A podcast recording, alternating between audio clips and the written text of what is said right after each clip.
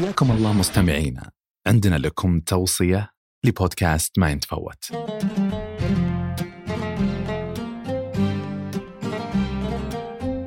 كصانع أفلام مهم جدا أنه تكون هناك دعم مادي، لكن كواحد بداياته لازم يكون يحاول يصنع فيلم ملفت وبتكاليف مادية تكون قليلة جدا. كيف تقدر تجمع بأنك تكون فيلم كويس أو فيلم جيد مع ذلك أنه غير مكلف ماديا؟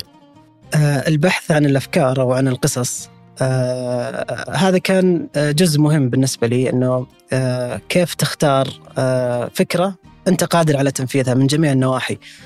آه أحيانا في أفلام موجودة أو أفكار عموما عندي عظيمة ومهمة جدا، لكن أنا قررت أنه ما, ما يعني مستحيل أنفذ هذه الفترة، فممكن أني أجلها إلى سنتين ثلاثة أربعة لما تلقى فرصة.